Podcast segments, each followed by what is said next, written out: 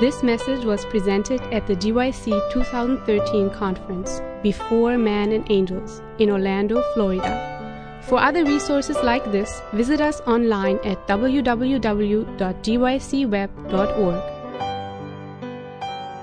Welcome. Glad to have you here. I see that the audio is working quite well. I don't have any way to control the volume, so you might have to plug your ears. Uh, ahlan wa sahlan. We're glad to have each of you here this morning. And uh, I'm just delighted that you decide to wake up and give God this day and join us for this session. And I pray that there'll be something worthwhile for you. Let's have prayer as we begin. Dear gracious Lord and God, we, we come here recognizing that we are in your presence wherever we go. And we're so thankful that you are Lord of all. We ask that we may recognize you as Lord of our lives. And particularly now, Lord, as we think of the cross and the crescent, as we think of the vast mission field of the Muslim world and Muslims scattered throughout the world, we remember that these children of the East are your people, and we ask that you will equip us and inspire us to serve you and to serve them. In Jesus' name we pray. Amen. Just very briefly, my name is Glenn Russell. I have absolutely no qualifications for presenting this seminar. Um, However, just a little bit about me. I was born in Egypt. Uh, people always ask me why. It's very simple. My mother was there. That's why you were born wherever you were born. And so uh, my parents were missionaries in the Middle East for 27 years. I grew up in the country of Lebanon and have always had an interest in the Middle East and an interest in things of Islam. So I'm very happy that I have some people who are far more qualified here with us this morning. And I'm going to ask our guests from Egypt and Lebanon to stand, please. One of them has run to the back of the room with the camera. That's Pastor Andres, who is the chaplain at Lebanese University. And then we have two ladies from Egypt, and Marshall is from Lebanon serving as a missionary. We're glad to have each of you here this morning. And uh, they'll be participating later. I, I, as soon as I saw them here, I said, I'll go through my stuff quickly so they can share the real stuff uh, coming from those lands there. So let's spend a little time talking about the crescent and the cross. And because I don't know your backgrounds, I don't have any idea how much or how little you know. So we're going to start with some very basic things. If you feel like I'm going too fast, don't worry. The uh, materials will be available online. The, uh, the PowerPoint is available online as a PDF file on, for all the sessions, and you can see the location there. The longer address is like this, but if you put that much in, it'll work, and that'll come up again at the end of, the, uh, of our presentation this morning as well. So you can get the handout of everything we're saying, so you don't have to furiously write notes or something like that. Uh, I tend to talk a little bit fast. I'm used to teaching, so that's how things go. And uh, so you can get your online uh, handouts, and that will, will help you just a little bit. One of the first things we should know, and now that I have people who speak Arabic, I can ask them if no one else answers. Does anyone know what the word Islam or Muslim comes from? What the root word is? Submission. Okay, very good, very good. Lots of people think it means war, it means something else. You know, it doesn't. It means submission. We might say surrender to, to God, but submission is probably a better word. And so a Muslim is someone who submits to Allah. Do you? That's an interesting question. That's an interesting question. Who is Allah? Well, that's a very debatable question. In some parts of the world, there are even passing national laws that no one but a Muslim should use the word Allah. In other places, they say, no, wait a minute. When any Arabic Christian opens his Bible and reads in Arabic, what do you think it says? In the beginning, Allah. So it's just the name for God. It's Arabic word for God. Just like Christ is not an English word, it comes from the Greek word and so forth. So don't be afraid of the word Allah. What you have to understand is the difference in meaning that you might have. But the word itself, there's nothing wrong with using the word Allah. I know there's been YouTube videos and other kinds of things saying, you know, Pastor Dwight at one point referred to Allah, and they're saying he's bringing Islam into the Adventist church. And so don't, don't fall for those things. It's simply the Arabic word for God. Now, how we interpret that and understand it, that should be considered further. Now, the Shahada is the statement or testimony of faith, and it goes like this There's none worthy of being worshipped except Allah, and Muhammad, peace be upon him, is the apostle Rasulullah, the uh, messenger of God. And my name, Russell, gets confused sometimes in the Middle East at customs and other places. I finally have to say Rasul, and then they get, okay, the messenger, Russell, they, they get close at least, you know. Now, as you know, Islam originated in the, in the Middle East, in the uh, Arabian Peninsula. And if you want to think about dates, if you're historically inclined, there's only one you really need to keep in mind for sure, and that's 622, because Muhammad grew up in the pagan area of Saudi Arabia. He was in some contact indirectly with some Christians and Jews. Now, unfortunately, they weren't very good Christians and Jews. They were merchants and more, were more after God than they were after evangelism, so they didn't represent their faith well. But he had some contact and some connection, even through some family members who had, uh, uh, had become Christians. And so Islam begins as a, as a religion as he enters into a time in his life when he has some prosperity. Uh, at the age of 40, Muhammad is illiterate. He's not able to read or write, but he's very spiritually inclined. He begins going out of the city and meditating, reflecting upon God, and begins to receive visions. I'll not answer the question right now as to whether the visions were from God or from something else. Don't make that decision yet. First, spend some time learning about it. And those revelations lasted for 23 years, on and off, and they eventually became the Quran. Now, as the movement grew, it faced opposition. Interestingly enough, when they went from Mecca to Medina, they were welcomed, welcomed initially by the Jewish community. The Jewish community was very happy to have some, some other monotheists among the polytheist tribes. They were very happy for that until they began to realize that they couldn't convert Muhammad to Judaism, that he was going to stay with his own brand of monotheism. And then there were some conflicts over economics and the number of his followers and the number of theirs. There's eventually an assassination plot against him by the Jews.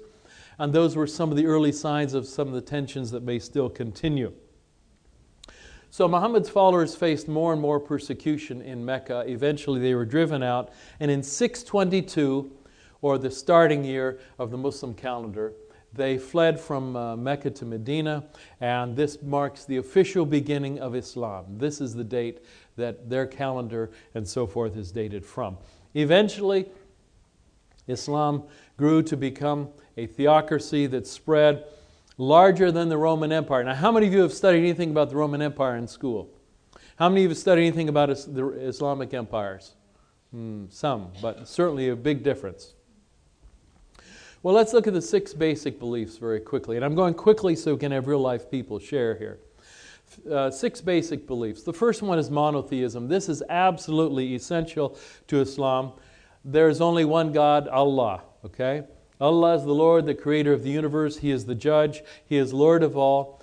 So, what particular Christian doctrine do you think they will have great difficulty accepting? The Trinity. The Trinity is a huge stumbling block. It feels to a Muslim that you're saying that there are three gods.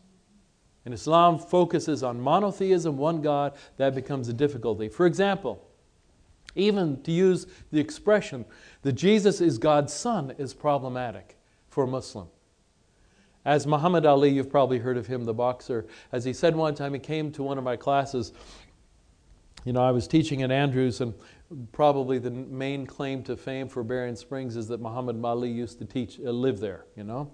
So he came to class one time, and I said, Champ, talk to the students about, about things. And he came and talked to them for a while. And he said, But Christianity, I just can't accept. The idea that God the Father would have sex with God the Holy Spirit and would have a son, Jesus, this is just totally wrong. And I said, You are exactly right. It is totally wrong. But that's what many Muslims think about Christianity. We don't think of it that way, but they think when you say Jesus is God's Son, you're talking about a biological thing. So they totally reject the idea of the Trinity. Now, there are major evidences for the existence of God.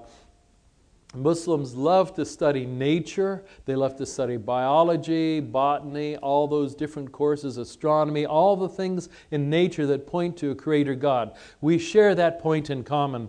In, a couple years ago, we had a group of Muslim scholars who came to Andrews to see how our scientists and theirs could work together on emphasizing God's, God as the creator. Who would have thought that we'd have uh, that kind of common ground? So we see this. Also, the Quran, which I'll talk about a little bit later, is very clearly evidence that there is a creator God, and uh, the Quran is considered to be God's creation, God's words that are uh, given to us as human beings. So, Let's look at the next thing. Islam believes in many, many prophets. Noah, Abraham, Moses. There's over 50 uh, prophets that are mentioned in the Quran, overlapping many things within the Old Testament as well as with Christianity. What about Jesus? Does a Muslim believe Jesus is a prophet? Yes. However, he's not the Son of God, as I mentioned. That means they do not consider him to, divine, to be divine. The issue of the cross is, a, is an interesting challenge for a Muslim. When the movie uh, The Passion of the Christ came out, throughout the Arab world, the Muslim world, there were people who were sneaking, Muslims sneaking out to go see it. Because they have a question. What really happened on the cross? Was a different person crucified? Uh, was there a switch that took place at the burial? What, what, really happened? Some say, well, maybe Jesus was taken to heaven by God and will come a second time. That's another uh, view that's there. But Muhammad is the last and the greatest prophet. So, what particular Adventist perspective do you think they would struggle with? Ellen White's role would be problematic because it raises the issue of a, fi- a, final prophet or another prophet. The, the Quran, of course, and this used to be written sometimes with K O R, it's the same word. This is a little bit closer to the Arabic with the, the glottal stop, so the, the Quran, you know, so you have the, the, the uh, other books of, of Scripture are recognized. In fact, the Quran tells you that you should read the Torah, the, the Injil, the Gospels, and the Psalms, and so forth. But only the Quran is uncorrupted, according to a Muslim. This is why I want to tell you if there's anyone here who is interested in serving hands on in the Muslim world, you need to be willing to study Arabic. One of the most difficult languages, you need to be willing to study Arabic because when you're in a deep discussion with a Muslim about faith and religion, and if you use your English translation of the Quran, what's he or she going to say? But that's a translation, it's corrupted. If you go to the original, it says this, and if you don't know Arabic, you're stuck. So you have to understand the value of language and the Arabic language, especially for this. So the Quran is, in fact, a copy of the divine Quran that is in heaven. There are no revisions of the Quran, there's no updated versions. It's word for word, exactly literal uh, inspiration from heaven. Okay, God dictates in a sense, He speaks in a sense. So it's a very, very different view, this literal in inspiration. It's considered to be perfect. Even if you don't understand Arabic, many Muslims will memorize uh, the Quran, even though they don't know what it's saying, if they don't speak Arabic as their native language. By the way, what's the most populous Muslim country in the world? Indonesia, very good. This is a very, very bright audience. Uh, very good. So the Quran is the most memorized book in the world. Anyone know about how long the Quran is? It's approximately the size of the New Testament, if that gives you a, a, round way to look at it. And many Muslims will memorize it. I won't ask how many of us have memorized the New Testament, uh, but it might be a goal for us, okay? It was not written down exactly at the time. Now, this is where there's some debate about, among Shia and, and Sunni and so forth, but it was written down later, and I'll have to skip that very, very uh, interesting uh, process of development. Now, angels have a very special role. Anyone know what the role is? They are the ones who record the good and the bad. How many of you have heard of genie, by the way? Genie in the bottle? That's a misunderstanding of a Muslim teaching about the lowest angels, the jinn.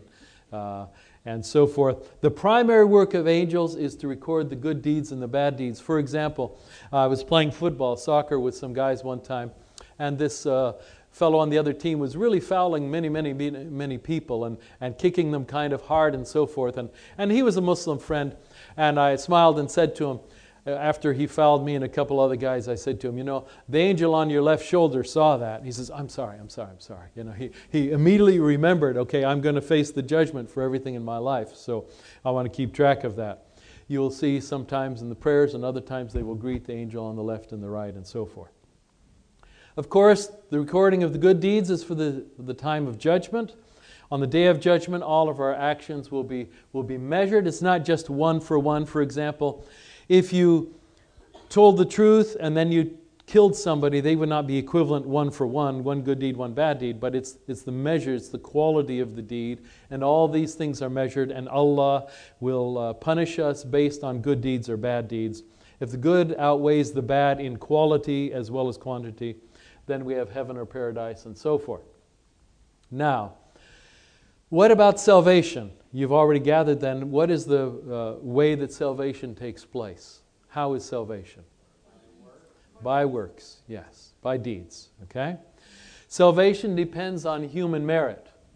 Um, therefore, the idea of atonement or substitutionary atonement is very, very difficult for a Muslim to understand. For example, um, let's just uh, pick on a couple of people here. Your name is Cynthia. Okay, thank Cynthia. And you, sir?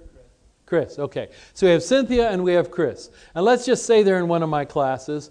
And Cynthia every day is on time to class. She does all of her assignments and she has a perfect score in the class. Good job. Okay, good job, Cynthia. Chris, on the other hand, sometimes sleeps in and, and sometimes he has struggles. Of course, this is not true at all, right, Chris? You'd never do a thing like that. He never has any struggle with his classes. And so he gets a few things in late and he skips a couple of tests. And, uh, you know, at the end of the semester, they both get an A, even though he really had earned a D. And they're talking one day. And you say to Chris, How come you got an A? And he says, Oh, it's easy, you know. I have a friend. The teacher's my friend, and he gave me a grade I didn't deserve. It's called grace. Would you say that's fair? No. It's more than fair, it's called grace. But for a Muslim, that feels very un. How could you go through all your life doing bad things and then just say, oh, but I know Jesus and he takes my place and you're in good? I mean, really, the thief on the cross? Come on. Even the last acts that he's doing, he's being judged as a thief. And he's going to be in the kingdom because he accepts Jesus at the last minute. Do you get the picture? This is very, very difficult for a Muslim to understand this idea of, of substitutionary atonement, this idea of someone in your place. Although, and I'll come to this a little bit later, in their heart of hearts, there's a deep desire. There's a deep desire to have someone help them because they realize trying to earn your way to heaven is always discouraging. Have you noticed that? By the way, you don't have to be a Muslim to try to do that. Christians do it all the time, trying to earn our way to heaven. It's a very discouraging thing because you realize that I can never do that. And so, this idea of, of atonement, this one who comes in our place, is a very sweet truth when it has the opportunity to come. Real quickly, let's talk about the five pillars of Islam, which is an interesting thing because I've never had a Muslim talk to me about the five pillars, but every non Muslim who talks about Islam talks about the five pillars, you know? So it's kind of a Western way of doing that, and uh, we'll, we'll kind of continue in that, in that way. Um, the first pillar, Shahada, we've already mentioned, to bear witness there's no God but Allah and Muhammad is his messenger. Actually, to say that with conviction publicly in the presence of witnesses qualifies a person to become a Muslim. A few years ago, we had a student at Middle East University who was from, I won't say where he's from because I'm in the States now, I might be tracked down, but he was from the United States. And he fell in love with a girl from Iran. And they were students there, and they decided that they were going to get married. And uh, they were telling me about this in the cafeteria one day, and I said, Really, have you been to her home? He says, No, I've never been able to go to Iran. I'm American. I can't go there. And has she ever been come? No, she can't get a visa to the States. So you don't know each other's cultures at all. She was of Christian background, but, but uh, you know, it's a Muslim country. And they said, I want to, we want to get married. And I said to him, Do you understand that in Iran, the only marriage that will be recognized will be a Muslim marriage. He says, Really? I said, Yeah. That's, you know, you need to talk to people at the embassy about this, which he had done some. He said, Yes, I've already talked to them. They told me all I have to do is say this, I can become a Muslim, we get married, it's no problem. I said, You really need to be careful. Think about that. It's not just some words, it's a statement, it's a statement of belief. Okay? And when you become a Muslim, you became a Muslim, and your children become Muslims. But in his young love, he rushed down to the embassy and he said the Shahada before the witnesses there, and he became a Muslim, and then he was able to marry the girl. The problem is, the children are what? The children are Muslim, and the complications go deep. So it's not something to say casually. Not something to say casually. Someone uh, asked me one time, Can you say this? Let me ask you, could you say any of it? There's no God but Allah, would, that, that could be said, right. The second part becomes problematic if you understand what it means in Islam that uh, Muhammad is the messenger, the final one, the ultimate one. All right. Prayer, as you know, is uh, required five times a day. Uh, let's just say honestly um, in the Muslim world, like the Christian world, there's all kinds of Muslims. Some are devout and some are casual. I have seen Muslims driving a taxi who will stop at prayer time and put out a prayer rug and begin to pray. And I've seen others go right on what they're doing right through prayer time. I've seen those who make no hiddenness about their faith and then I've seen others who pray almost like the way Christians do at the restaurant, you know, thank you for this food, amen. You know? And uh, we don't want anyone to notice and so forth. So you have all kinds of strands of Islam. Don't think every Muslim is a, a, a very devout and so forth. Many are cultural Muslims, some are folk Muslims and so forth. But there should be the ritual washing of hands. The holy day, of course, is, is on Friday. You should spend some time at the mosque. This is why many of the street protests over the last couple of years have taken place on Fridays, because they go to the mosque, they pray, the imam and then someone or someone else will give a sermon, and we have that, uh, that whole experience. Allahu Akbar, Allahu Akbar. Allahu Akbar, Allahu Akbar. Now I have a chance to see what the prayer involves.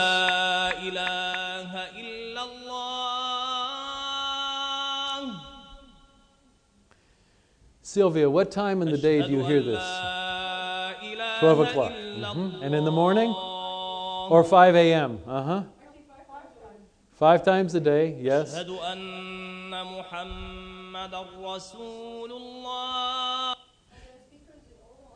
Yes and the mosques don't all start at the same time. So if you miss the first one at 5:30, another one will come. and uh, I remember we were at Nile Union Academy, their alma mater, and uh, there was uh, some of my students who had come from the states said, you know, we're afraid we won't wake up because of jet lag. I, we need to set alarm. I said, no, you really don't need to.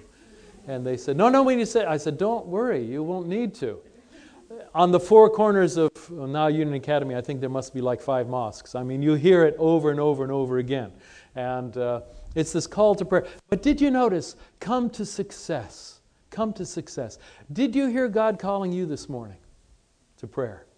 Come to success. There's something wonderful. When, when I'm in the Muslim part of the world, every time I hear the call to prayer, I'm reminded I need to keep praying. We don't have to become ritualistic, but we can use those as, as points to draw us to God. Fasting takes place, of course, during Ramadan. And if you've just come in, by the way, uh, at the end, the last slide will show you where you can get all these as handouts. You don't need to jot everything down because we're going a little bit quickly here. And uh, this whole idea of uh, not eating or drinking anything uh, during daylight hours is, is very difficult for a Muslim during Ramadan. Um, we also have the giving of, of charity and uh, 2.5% to the poor and so forth. Uh, pilgrimage to Mecca, the Hajj should take place, if possible, for every Muslim male at some point in their life. Especially go to the Kaaba, which was the pagan shrine that Muhammad purified and uh, got rid of the 360 idols that were there. There was one for each day of the year in those days, and this white stone, which became black uh, through people's sins, they go, and this is the covering around it, and they march by the millions as they come there. There are various feast days. This one I'll just mention. Let me go back to that for just a moment. Eid al Adha is the feast of uh, sacrifice. It actually gives you an opportunity to talk a little bit about sacrifice and blood and, and Jesus. If you're careful and, and appropriate, it becomes a time when they're thinking of sacrifice. And if you're in Cairo at this time, you will know what it is because there will be many, many, many uh, uh, skins of animals and so forth there. The major groups, there's two major ones, Sunni and Shia, and we won't go into the differences here. Uh, but you can see most Muslims are Sunni, except in some countries there's more Shia. And they really differ over two major points. One is uh, the lineage of the successor for Muhammad, and the other is the role of religion and politics. Those are the two major differences the separation of civil and religious authorities. And uh, it used to be that more of the militants were, were Shia, but that's not the case anymore. You have extremists in, in all camps, including Christianity. We also have the Sufi, who are kind of the more mystics, the whirling dervishes, some of you may have heard of them and, and so forth. Now, I'm going to skip a couple of slides here just for the sake of moving to our guests. Uh, let me just say uh, one item here the word jihad, this infamous word that everybody, you know, I give a true and false question in one of my tests. The word jihad usually means uh, holy war. That's false. In the Quran, most of the time it simply means the struggle in God's way, striving in God's way. If I build a mosque, if I build a hospital, if I build a school, uh, all of, if I work for the sake of my family to know God, that is all part of jihad. It's not all a, a holy war and so forth. So be, be aware of those dynamics. However, that has all been perverted and corrupted. Everything in the Muslim world has layers of politics upon it. And so we have these distorted uh, perceptions where many Americans have a lot of prejudice against Muslims. Um, I remember when 9 11 took place, I remember praying at the time, Lord, be with who, whatever group did this, because it's going to be miserable for them in the coming years. And that's exactly what has happened. Whatever is done by the West is viewed to be done by Christianity, and this puts many, many layers of baggage on. In fact, if you're a non American and want to be a missionary in the Muslim world, that's a better idea because you don't have to deal with issues of passports. So there is this issue of extremism that's very definitely there. But Muslims are not terrorists, they're people of peace. And this is a gentleman I met in Jordan a few years ago. And uh, I think we need to keep those things in mind. I'm going to skip some of the parts about the lifestyle because I want to get to our guest. Uh, I think I'll just pause right here with this picture. Okay? This is a young couple that I met in Egypt, in Alexandria. And they were so vibrant and so happy. I, I said to them, Excuse me, uh, would it be possible for me to take your picture? And they were just delighted. You know, you always want to make sure you ask first. They were just delighted. I said, You were just so happy. How come? They said, We just became engaged. Uh, young couple in love. He's a doctor, and uh, they're just very, very vibrant, uh, wonderful people. We, we visited for quite a while there. They didn't have a Facebook account or any way for me to email the picture. I keep showing it in hopes that someday they'll see it, you know. Um, but these are the kinds of people I want you to think about. Think about real people who have the same basic needs. They want to have a family, they want to have good health, they want to have peace, they want to have the opportunity to move ahead in their lives through education and so forth. So let's learn, learn a little bit more about them. Sylvia, would you come first? Yes. Uh, I told them when they walked in the room they couldn't just sit there. So, Sylvia, tell us just, we have four or five minutes, a little bit about yourself and about Egypt. Okay. Um, I come from Asyut, Upper Egypt, where our, our Adventist church was burned down last, August, last August by the extremist Muslim Brotherhood. And I finished uh, veterinary medicine. I graduated from Asyut University and I've been working at a pharmacy as a pharmacist and as a translator. Uh, my boss is Pastor Marshall over there. I translate the Adventist World Magazine and the Mission Quarterlies. Um, what else? what else, Pastor, did you ask for? What's it like living in the Muslim world as a Christian, as an Adventist? Um, Well, as Pastor Glenn mentioned, they um, uh, they struggle with the Trinity uh, concept. So for them, we're um, we're um, we're atheists, kind of. Um, I would like to to share some something with you. Uh, last year uh, brought me three people who started to share their personal problems. One of those three people uh, is a Muslim lady who started to share with me uh, her personal marriage problems, and she comes to she visits me at the pharmacy uh, frequently, and she she comes to vent. So um, yeah. Um, recently, I was successful to pray with her, and I, I, I prayed a lot before I pray with her because it's really risky, um, especially in Egypt. Especially that when I, I talk to her about God, I I see in her eyes like uh, like how how could an atheist speaks to me about God? Like I'm yeah, I'm a Muslim lady and we hold the true religion and you're talking to me, but but she's she she thinks that God is is not there. He doesn't he doesn't hear her prayers.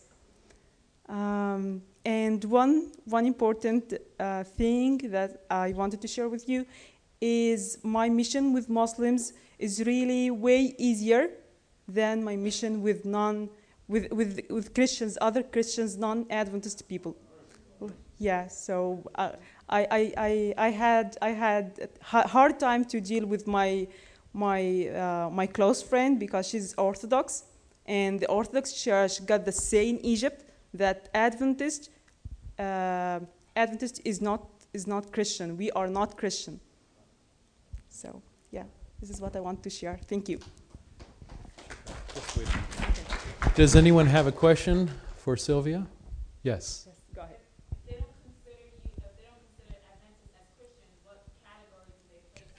Let me restate the question for the audio. The question is if they don't consider Adventists to be Christian, what category do they put Adventists in? Uh, they categorize us with Jehovah Witnesses, actually. Yeah. Thank you, Sylvia, so much. You, Ahlan wa sahlan. Thank Yatik you. Sarah, please, if you would come. Um, Sarah is also serving in a very, very special kind of work, and I'll let her explain that for you. And uh, ahlan wa sahlan. And Alhamdulillah. Alhamdulillah, thanks God in Arabic. Um, uh, my name is Sarah, and I'm a pre-med student in American University in Cairo. Um, I, I served there as a Waldensian student. Um, maybe you heard about Waldensian students from the Great Controversy. Uh, to speak about the Muslim world, actually, um, all my life, of course, I've been living in Egypt, and almost all my friends were Muslims.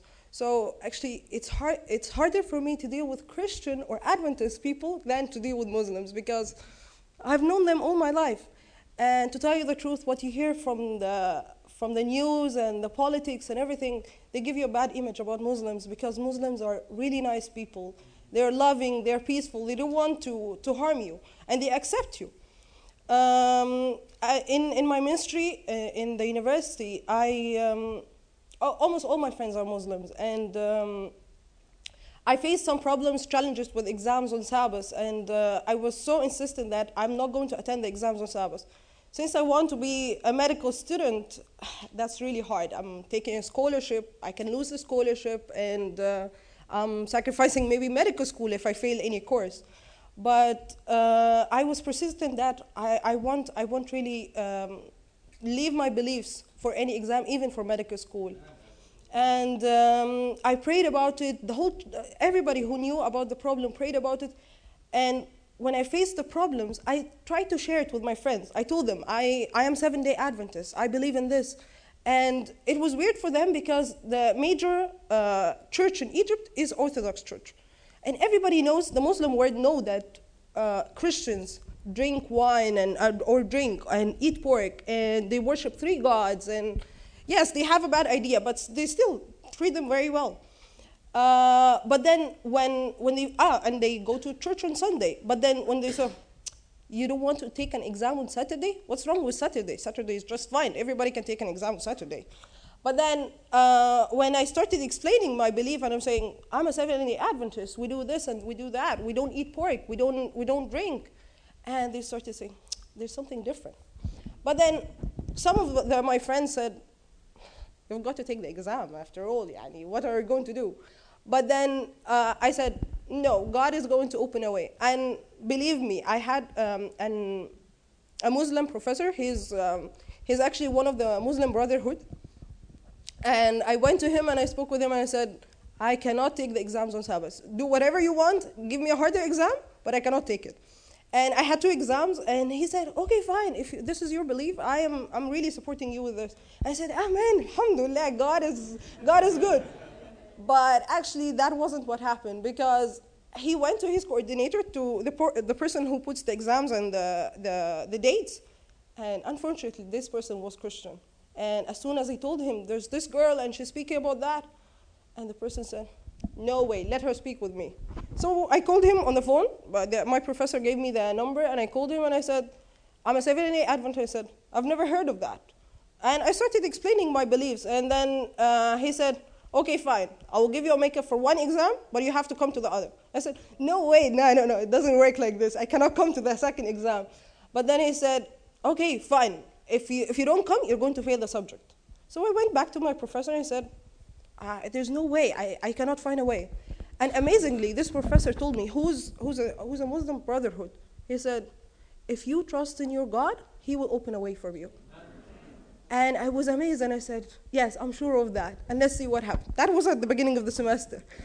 Uh, then after that, I uh, so many things that happened, and I went to speak with the, uh, a little bit of a higher level in the. Uh, so I, I, speak with about the problem, and um, they they spoke with the professor and asked him, "You you need to give her a makeup exam." And uh, they spoke with me and said, "Go to the professor, and, and he will he will um, give you the, the date of the makeup exam." But actually, this professor didn't want to to know uh, or he didn't want to, to give me a date for the exam because my professor is the one who's arranging the date. But this professor wanted to see this crazy girl who wanted to take the Sabbath off. And I went there and I found the whole department, the mathematical department, knew about it. And he was like, he was trying to, to show this crazy girl in front of everyone. That's the girl who spoke about the Sabbath. And I had the opportunity to speak with everybody about it believe me, he brought me the hardest exam ever you can ever imagine in mathematics. But thanks God, I got an A. And people sewing this, they said, yeah, that's amazing. That's a miracle. And that's how I, I faced other problems with exams on Sabbath, but that was a highlighting experience that people saw, Muslims saw that you're different and your God is working with you. There, there, there is something weird there. There's a miracle that happened in, in, in your experience and actually, I have a friend who's now going to my other friends. She's Muslim, and whenever there is a makeup exam on Sabbath, or I mean, an exam on Sabbath or a class on Sabbath, she will go to the professors herself and tell them, Sarah is a seven day Adventist. Please don't give her the, the class on Sabbath. So, um, just to tell you, uh, the, the idea of, of, of Muslims are really cruel people, that's not true. They are kind people and they love others. So, um, as, as we said, Sylvia is working in the literature department. I'm a Waldensian student. We have the centers of influence in the Middle East. We're trying to reach out for these people. And Christians in the region, they don't want to open up. They don't want to mingle with them. And they're, they're closed in their churches. In Egypt, we have 90 million people. 12 million of them are Christians, and less than 500 are Adventists. But you know, the 12 million are, are closed in their churches. They don't, they, don't want to make, they don't want to mix with the community. They don't want to speak up. They don't want to share their Jesus. They want to be inside their churches. But it's, that's our time. We want to go out. We want to reach out for them. We want to tell them, this is Jesus. This is, this is the light of the world. We want to share the love of Jesus with them. And that's our opportunity. So thank you. Thank you so much, Sarah. going to ask Marshall McKenzie if he would come now. Uh, Marshall wasn't expecting, none of these uh, guests were expecting this. They just came to, to be here, but they can't sit quietly. Marshall, tell us a little bit about you. Um, I'm in charge of our literature development um, and resources for the Middle East. We are currently working in um, four different languages. We deal with Farsi, Turkish, um, Arabic, of course, which is three quarters of our language, and also French, because we have North Africa as well as the Gulf, as well as um, Turkey and the Middle East. So, um, you know, there are, out of the eight largest cities in the world, six of those cities are in our territory. Um, there are 500 million people in our part. It's all in the 1040 window. And uh, out of that, we have about 3,000 Seventh day Adventists. So there's one Seventh day Adventist for every 150,000 people. Um, it is literally one of the most unreached areas um, in the world, and one of presents one of the greatest challenges, but also we see some of the greatest potential.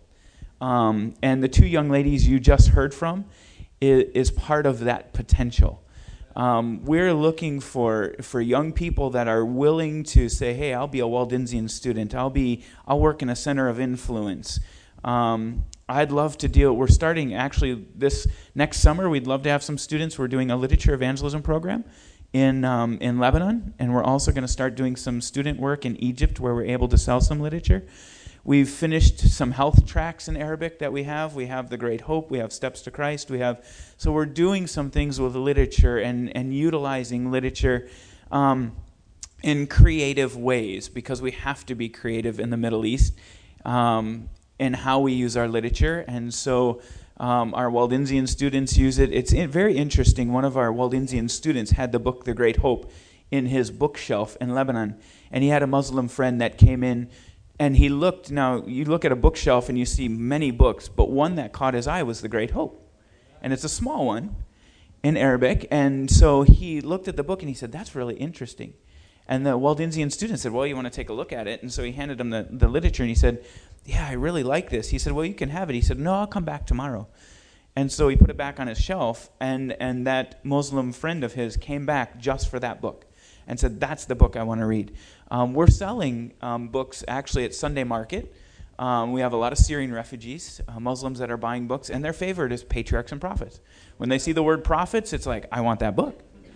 And, uh, and, and they read it. And so it's exciting to see some of the things that are developing.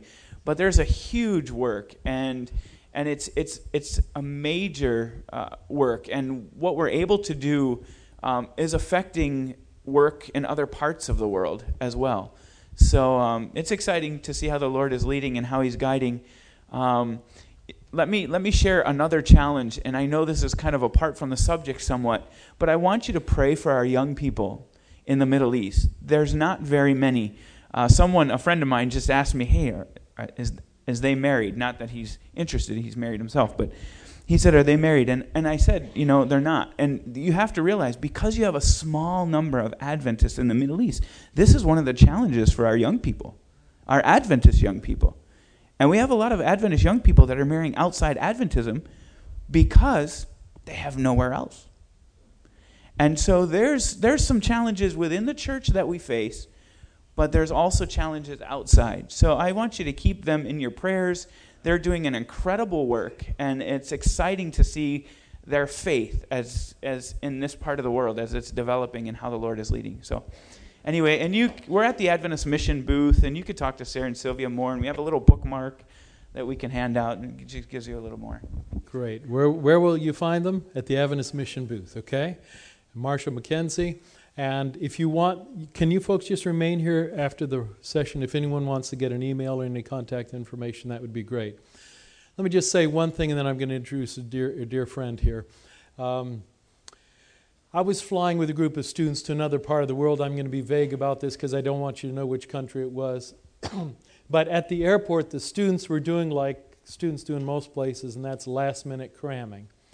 We were going to Benin, Africa to do some evangelism with Share Him and the students hadn't quite gotten all their sermons ready. You know what I'm saying? So in the airport with their laptops, they're working on their sermons. Some of you can relate to this. And the difficulty was that their sermons included many pictures of Jesus on the cross.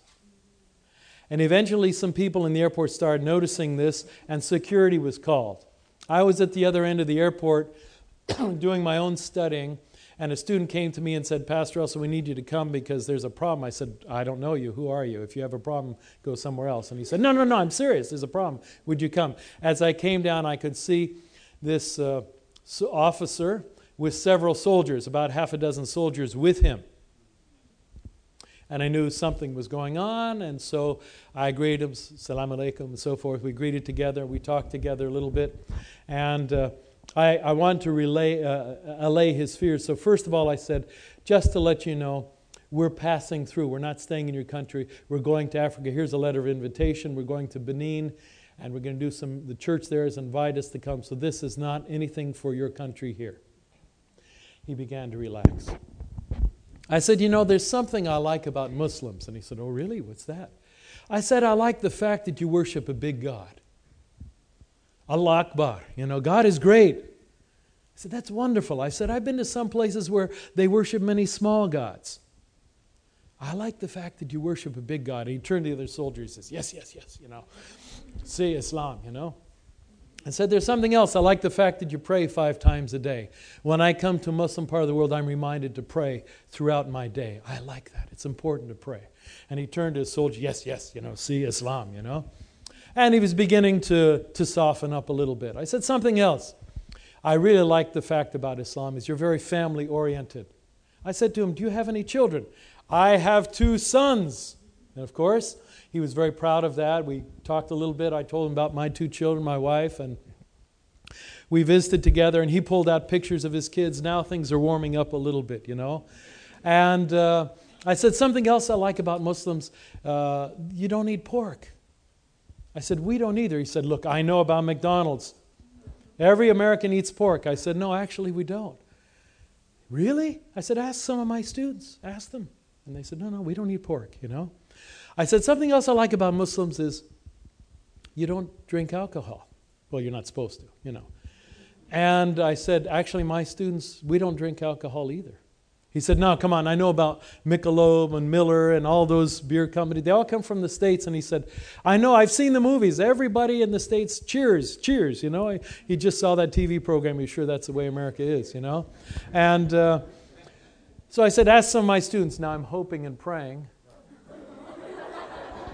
and and uh, so he asked them, they, they said, No, we don't drink, we don't drink. And he asked each one of them.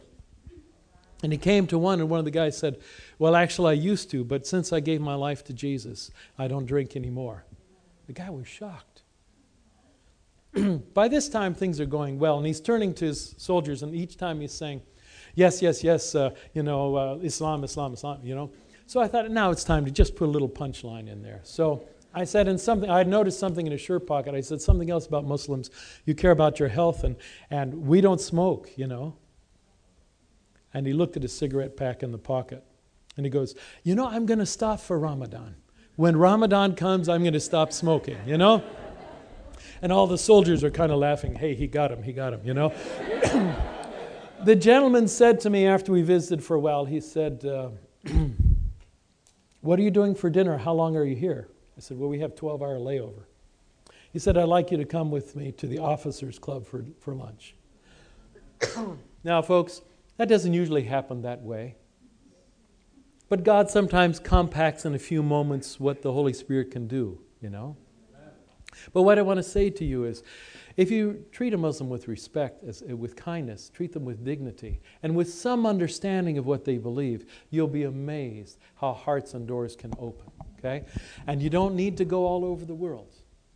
They are everywhere as brothers and sisters. Let's get to know them better. Andres, please come. You have our remaining time here this morning. This is a dear friend. You can greet him in English or Spanish or Arabic because he knows those languages or is learning them. And uh, he's our chaplain, Middle East University in Beirut, Lebanon. This is an Adventist school that has uh, a great opportunity for outreach.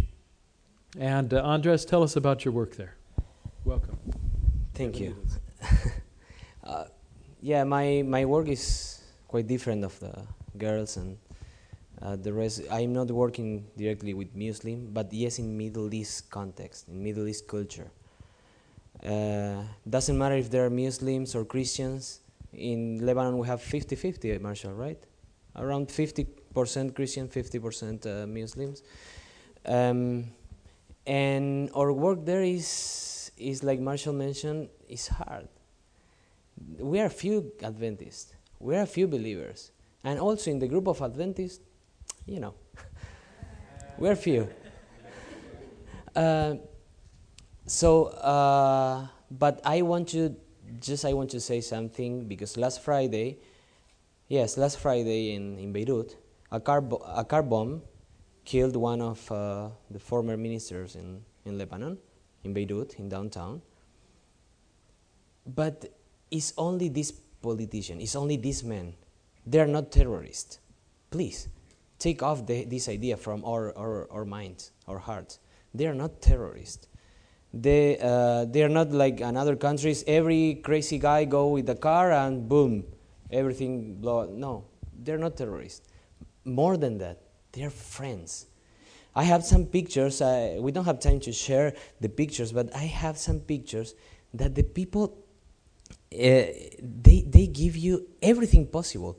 Oh, if they invite, if they are inviting to to eat for a meal, please don't eat the two days before you go to eat there, because they will give you a lot of food and they will give you more and more and more. And no, thank you. Oh, come on, come on, a little more, a little more. Oh, they really. Uh, oh yeah. Oh. okay, thank you, Pastor. um, yes, my wife. Um, we are in one of the places there the place is beautiful. The people is amazing. You can go there. You can study there. In our university, we, we have some programs for, especially for uh, those who want to learn Arabic. We have an ACA program, program, and you can go through some places in Middle East, and you can know more about the, the culture and the people there.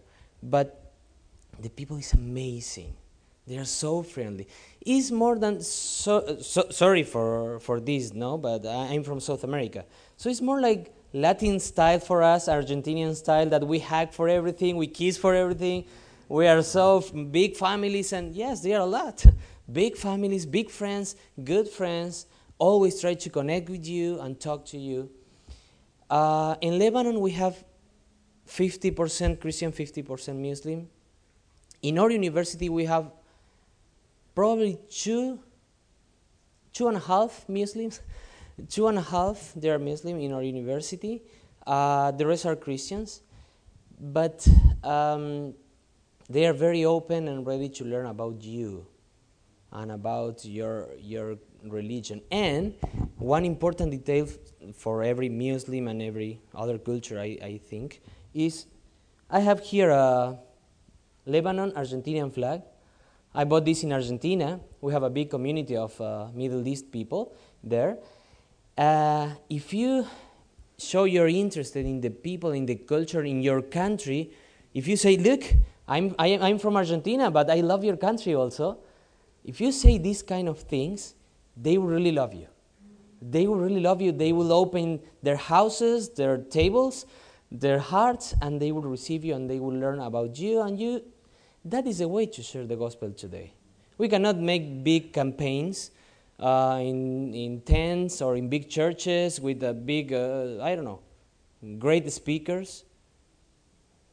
But if you are friends with them, like the, the girls are doing in Egypt, and we have people in, in Lebanon doing the same, if you're friends, if you just share with them some moments, go and eat something, go and play football. In our university, this is, this is the last one probably, Pastor Russell sometimes enjoy, enjoy us.